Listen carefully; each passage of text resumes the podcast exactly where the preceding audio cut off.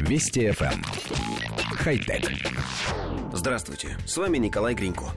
Калифорнийский стартап FarmBot, возглавляемый инженером Рори Аронсоном, представил одноименного робота-садовника, способного в значительной степени заменить человека в фермерском деле. FarmBot представляет собой раму с изменяемыми высотой, шириной и длиной, на которую установлено крепление со сменными насадками для посадки семян, полива растений и удаления сорняков. Рама крепится над грядкой, а пластиковые детали, из которых она изготовлена, можно напечатать на три дэ принтере. Управлять роботом можно при помощи компьютера или смартфона. Так пользователь может выбрать растения, которые нужно посадить на грядке, а также место для их посадки. Каждому растению и действию с ним робот присваивает уникальный номер, а затем в индивидуальном режиме следит за ростом посадок. К роботу можно подключить резервуар с водой для полива, а источником питания для него может служить солнечная батарея. Благодаря опубликованной документации проекта желающие могут самостоятельно собрать и настроить собственного робота-садовника. При этом стоимость создания механизма будет варьироваться от полутора до четырех тысяч долларов США.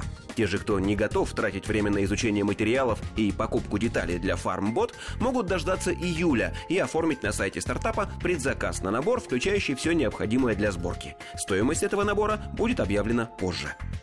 В коллективе редакции нашей программы есть некоторое количество дачников. Интересно, что новость о роботе-огороднике разделила их на две приблизительно равные части. Первые считают, что разработка крайне интересна, а некоторые из них даже готовы попытаться собрать робота самостоятельно, пользуясь инструкциями. Вторые же уверены, что работа на грядках – это и есть главное удовольствие человека на даче, а робот – совершенно ненужное изобретение. Занятно, что наблюдается прямая зависимость такого разделения от возраста. Чем старше человек, тем меньше ему нравится идея переложить огородные работы на стальные плечи машин. Нам кажется, что у разработки есть перспективы, но придется дождаться, когда пользователи, свободно пользующиеся компьютерами и смартфонами, немного подрастут и выйдут на пенсию, обзаведутся дачами, и вот тогда смогут по-настоящему оценить садового робота. Хотя... Вести ФМ.